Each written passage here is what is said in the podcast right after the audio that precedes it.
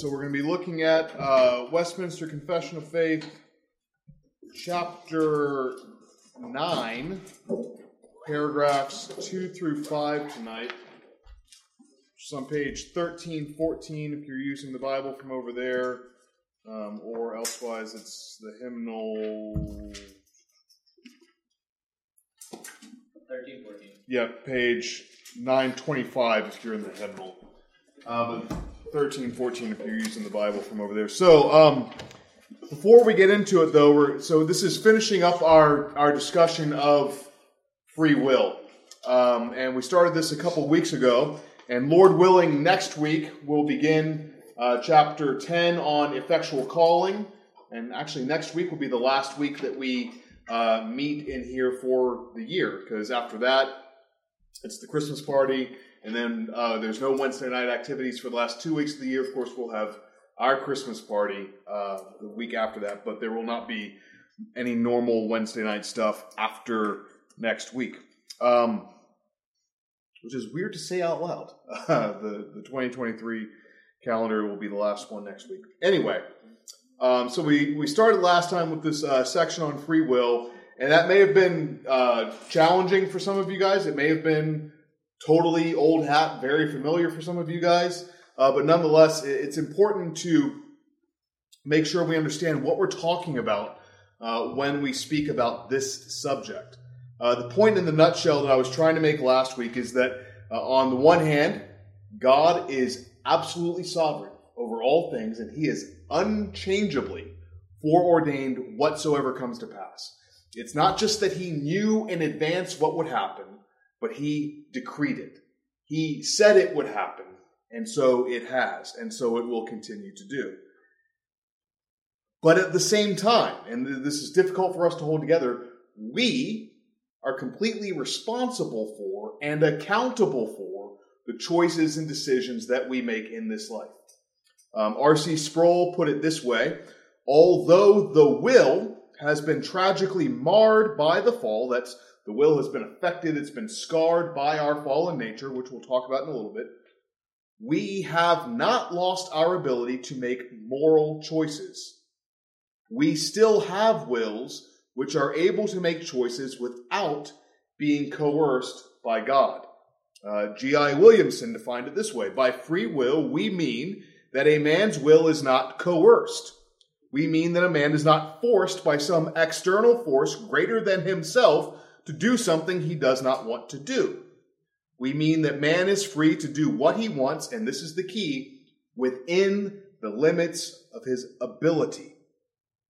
And his ability is, of course, dictated by his nature. And we'll talk about that again more as we flesh this out. Confusion of these distinctions accounts for much false thinking on the subject of free will. Many people really mean ability when they say liberty. They speak of man being free to do good or evil, when what they really mean to say is that men are able to do good or evil. In this, they seriously err, for the Bible clearly and consistently teaches that man is free to do good or evil, that he has the liberty to do either, but that he is only able to do evil because of his fallen condition. Right? And they've got they've got proof texts here. Uh, Deuteronomy thirty nineteen. The Lord says, "I lay before you good and evil, choose good. I lay before you life and death, choose life. And yet it also says that um, apart from God's saving grace, no one is able to come to Him. And so the Bible teaches both of those, and so we want to keep both of them together. And this is, of course, keeping perfectly consistent with what we've looked at earlier in the confession.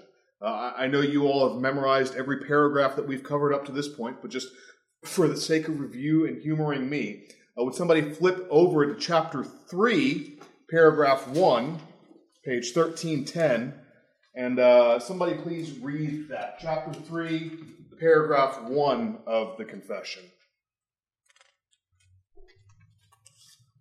Mr. Johnson?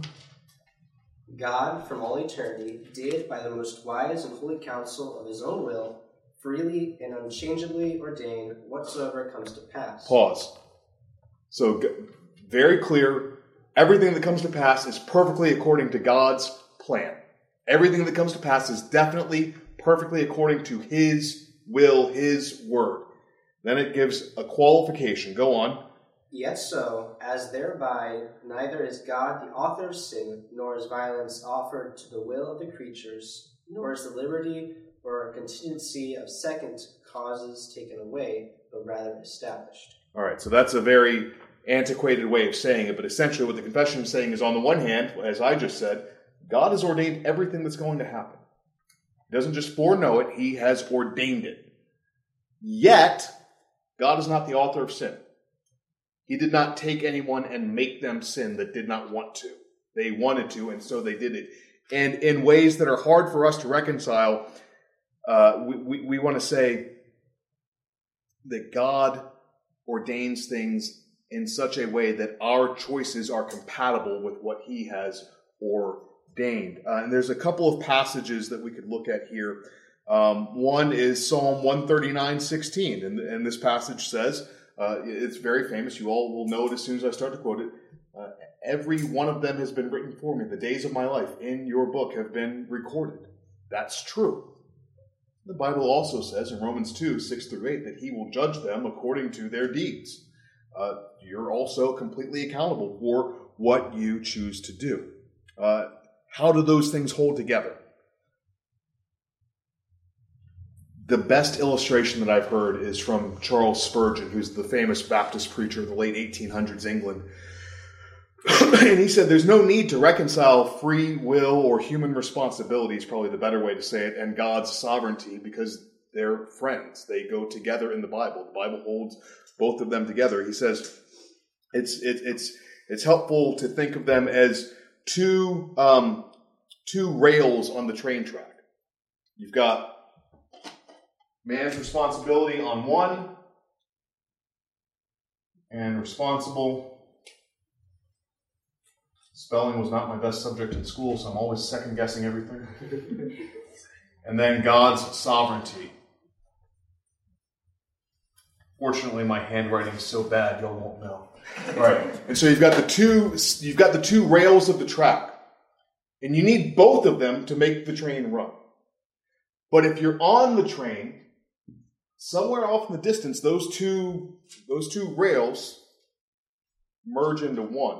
They in, in the, your perception and your way of seeing it. And what he's saying is both of these are held together in Scripture. And in heaven, in glory, when we have a higher perspective, we will see how they fit together in ways that our mind can't quite comprehend now. I think that really is the best way to think of it. And we talked last week about there are several Bible passages that hold these two concepts together. Does anybody remember one of the ones that we looked at? I guess it was two weeks ago, but does anybody remember one of the ones that we looked at that holds these two ideas together? Or does anyone just know one off the top of your head?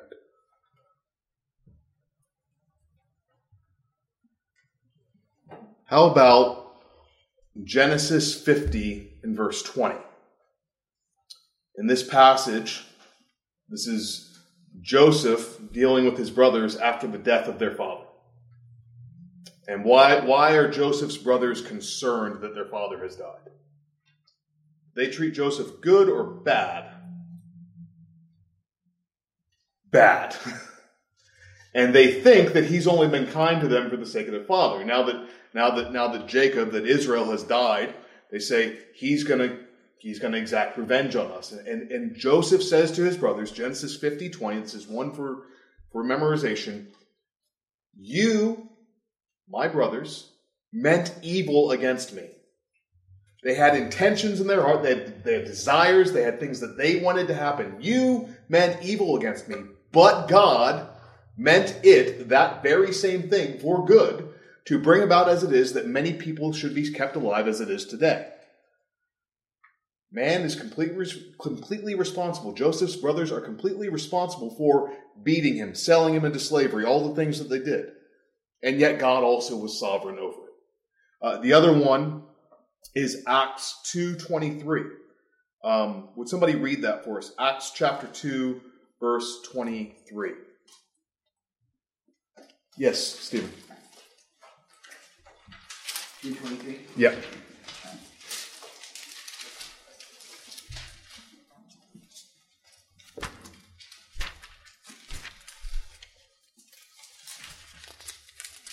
This man was um, handed over to you by God's deliberate plan and foreknowledge, and you, with the help of wicked men, put him to death by nailing him on a cross.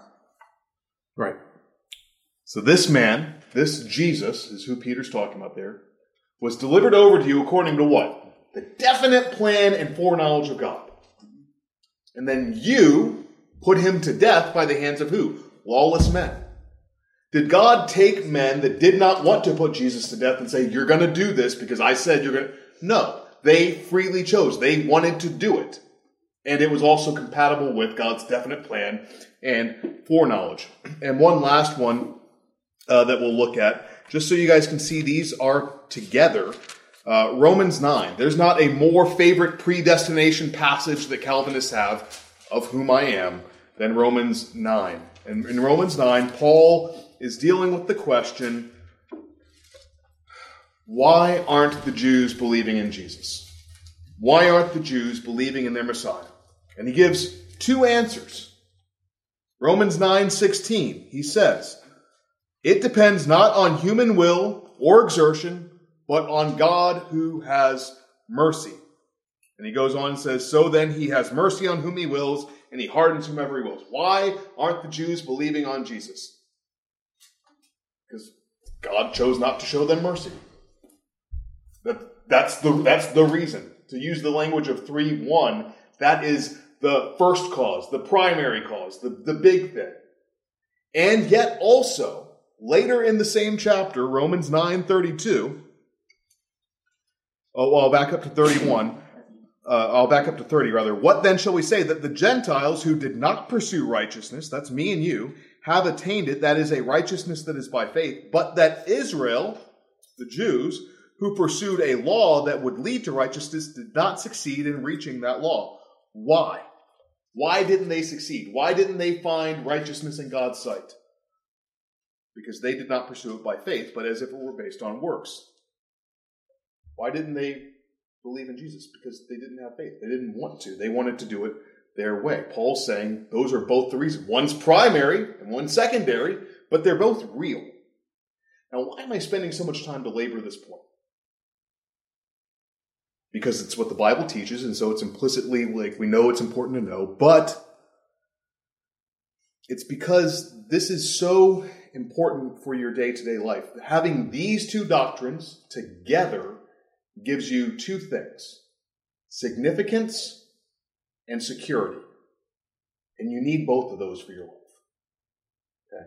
If we if we deny man's responsibility we lose significance. Nothing matters.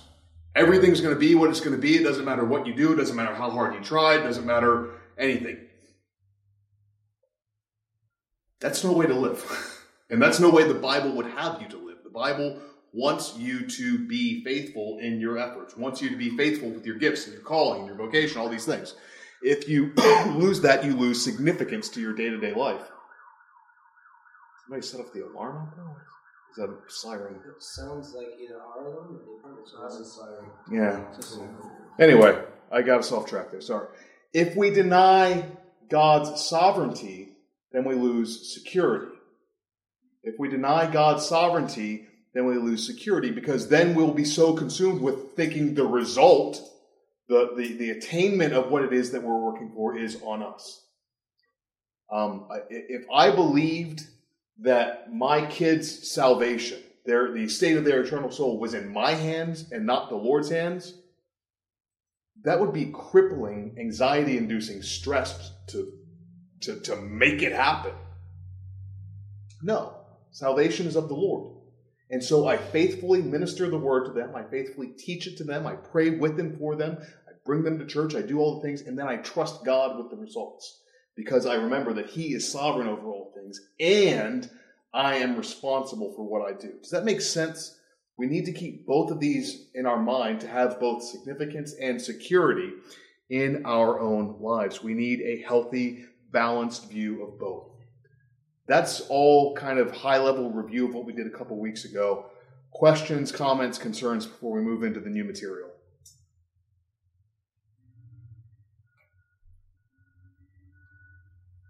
All right. So, all of that said, God does not force you to act against your nature and choose things against your will. That is so distracting.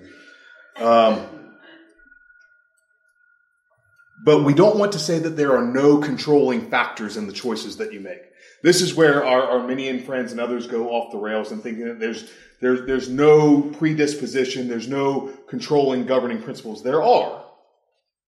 And it's according to what we're going to look at tonight and the rest of the conf- rest of chapter 9 of the confession, uh, what's been summarized by others as the fourfold state of man. And we walked through this uh, last week, or two weeks ago again, sorry. There are four different states across human existence there is pre fall. Who wants to guess what comes next? Fall. Post fall. Then there is redemption. And then there is glory. One, two, three, four. And if you want the fancy, uh, well, what, what, what are these? Pre fall, man is able to sin and able not to sin.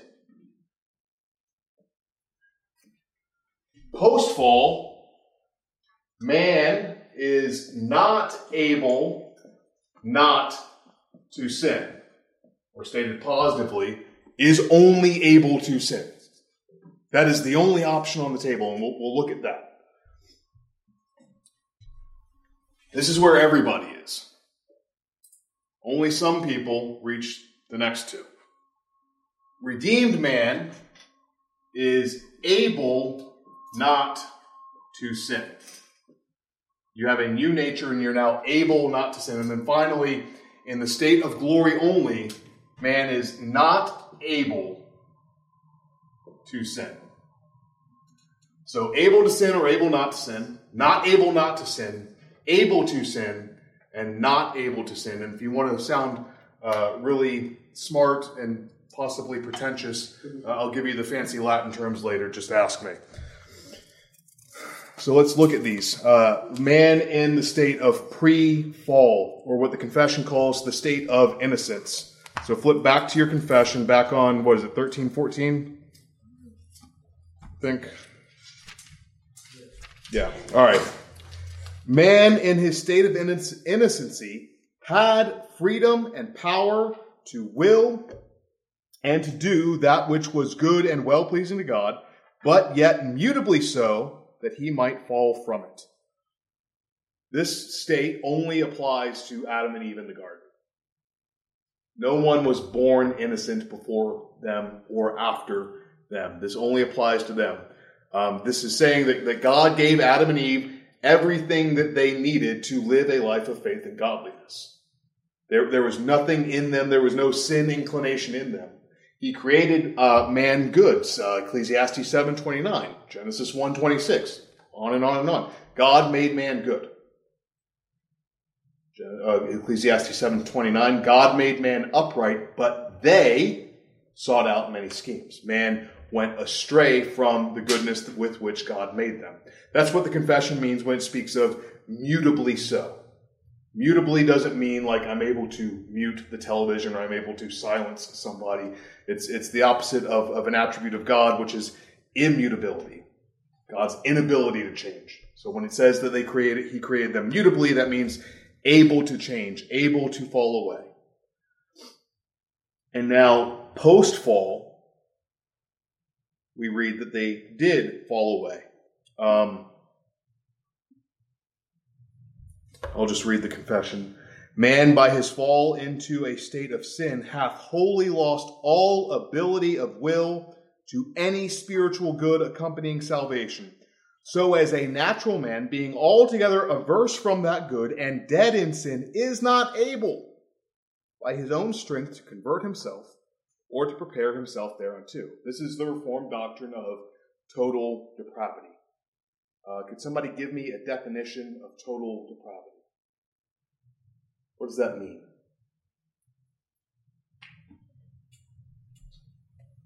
Yes. Man is completely broken and has no ability to do anything right on his own. Okay, that's a good start. Like spiritually dead. Spiritually dead. Yeah. We, we want to we want to we want to be careful how we define this. Fallen man, unregenerate man are able to do good things in a sense, right? They're able to do nice things, kind things, but from a spiritual perspective, they are unable to choose the good. They will not come to God. Uh, total depravity is often misunderstood as what we would call radical depravity. That's meaning that everyone is as bad as they could possibly be. We believe, and the Bible teaches, that man is totally depraved, meaning there is no part of him, as Stephen said, is completely broken. There's no part of him that isn't affected or tainted by sin. Thought, word, and deed, all of these things are tainted by sin. Um, and, and what, what's the real limiting factor is the ability to choose that which is spiritually good, because his nature is fundamentally in rebellion against God. And that's a really uh, balanced and important approach to remember is we're not saying that non-Christians are unable to do anything good at all. We're saying they're unable to do anything to, to, to redeem themselves. They're unable to come to God because their new fallen nature is that rebellion, is at enmity with Him. Uh, and again, that should be familiar to, to most of you all. Um, questions on that before we move on to the last two states? This is the, the million dollar question about free will that we get into debates with our Arminian friends about all the time. Is man able, apart from the regenerating work of God, to choose God? The answer is no. It starts with the regenerating work of God, and then they respond in faith. That's the, the very, I mean, it could not be more clearly laid out in Scripture. Um, you know, it's kind of like the, another illustration that I saw of this that I thought was helpful is the, the, the light switch has to be flipped before the light comes on, right?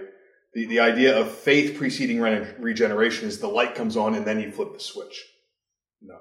Regeneration precedes faith. The light gets turned on and then the, the bulb responds, as it were. Um, so now we'll move on to the, the state of, of redemption.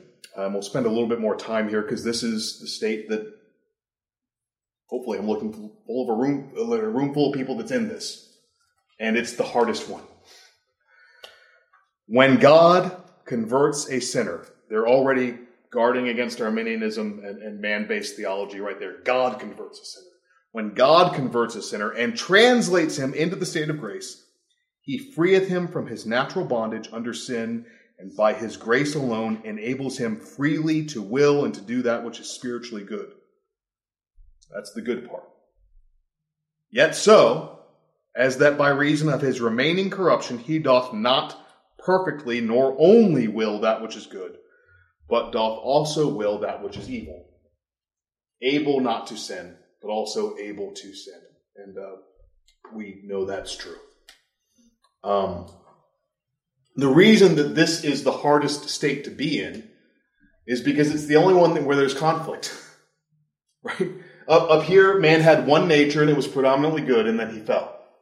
And then he was born with another nature that was fallen, but there was no goodness, so there's no, there's no conflict in these two. In this state of redemption, we have both. And then in the state of glory, which we'll get to uh, in a moment, you're only able to do good. So this is where this is where the tension lies. This is where the stress is. This is where the hardness of being a Christian is. This is where you are right now. And Lord willing, where you'll be for many, many years.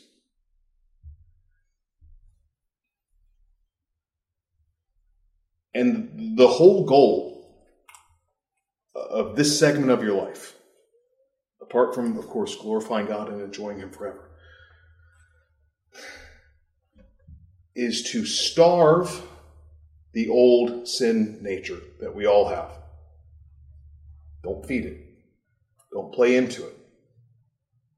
Put on the Lord Jesus Christ and make no provision for the flesh, Paul writes in Romans. And to aggressively feed, grow, develop the new nature, the, the, the, the, the born again nature. And that's a lot um, easier said than done. Uh, so many Christians will, will get the idea that, well, I, I you know, I, I, said the prayer, I believe the thing, and good. There are kids that have grown up in, in our church. They're not that much older than you. We're here before I was here, but again, they're between me and you guys in age. That have said, well, I was raised in the church and I believe Jesus is God and I believe that I'm a sinner and I believe, but I don't need to worry about that because I believed it and so I'm good. No. You need to then faithfully mortify the mortify mortify the flesh and, and grow in righteousness and grow in holiness. That's a scary state to be in to be able to say something like that. And so I want to give you guys this encouragement. How do you do that? What's the most effective way to do that? being in church regularly, being in morning and evening worship service on the Lord's Day, because God uses those, those means of grace, the, te- the reading and the preaching of His Word, the administration of the sacraments, and the prayers of His saints. That's where you get your strength from. And don't feed the old nature Monday through Friday or Monday through Saturday it's it again it's it's that simple but it's it's also very hard to do and i'll just give this kind of analogy illustration because what's going to happen is this is is some of you will will grow up and you'll move away and you'll go to college or you'll go wherever and you you won't find a church for a while and you'll maybe miss a couple of weeks and you're like i'm doing fine. I'm not I'm not noticing any any big drift. And and you'll probably be technically correct at that point too okay? But it's a lot like um, it's a lot like training for a sport or some kind of athletic event that I used to know a lot more firsthand than I know now. If you miss a practice or two, you're not going to notice a significant slip in your game because it's just a practice or two. It's just a week or two. But over time, it will be obvious. And at the same time, um, you can't just train well and then and you guys will learn this as you get older and your metabolism gets worse. Uh, you can't just train well and then eat whatever you want. You can't just go to good practice or good training and then put in bad stuff. You can't just go to church and be faithful on Sunday and then do whatever else you want throughout the rest of the week. And again, you'll be in the situation where you say, "Oh well, you know, I I I, uh, I engaged in all these kind of unwise things for a couple of days, and I don't notice a big dip." And again, it's like having a couple of extra cheat meals through your week or whatever. I don't notice a significant difference, but long term, over time, it will be obvious. And so the goal that you have in, in this phase of life, again, starving the old nature, feeding the new, refraining from, from, from unwise worldly activities, and being faithful to church, Bible reading, and praying. It's that simple. But over a long time, it yields big results. Um, and then the, the last state that we have here is the state of glory. Um, praise the Lord that we weren't just redeemed to stay here and stay in the struggle forever.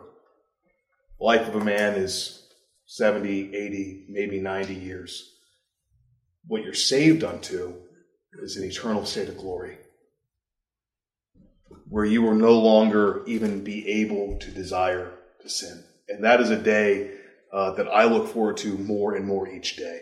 And, and, and I hope that you do too, because as you struggle with sin, you, will find yourself in that place that Paul is in Romans 7. Oh, wretched man that I am, who can deliver me from this body of sin and death? The Lord Jesus Christ. And, and that's who we go to be with uh, in glory. Uh, I'll just read the confession and then I'll close in prayer. The will of man is made perfectly and immutably, that's unchangeably, free to good alone, in the state of glory alone. And that's a great thing to look forward to. God in heaven, I give thanks to you for my young friends. I thank you for this confession of faith that so succinctly and helpfully summarizes and outlines the truths that your word teaches. And I pray, Lord, that you would grow and strengthen and develop these young people through your means of grace. I pray that they would give themselves to the reading and preaching of your word, that they would give themselves to the sacraments rightly administered, and to the prayers of your saints. I pray that they would be praying people. In Jesus' name, amen.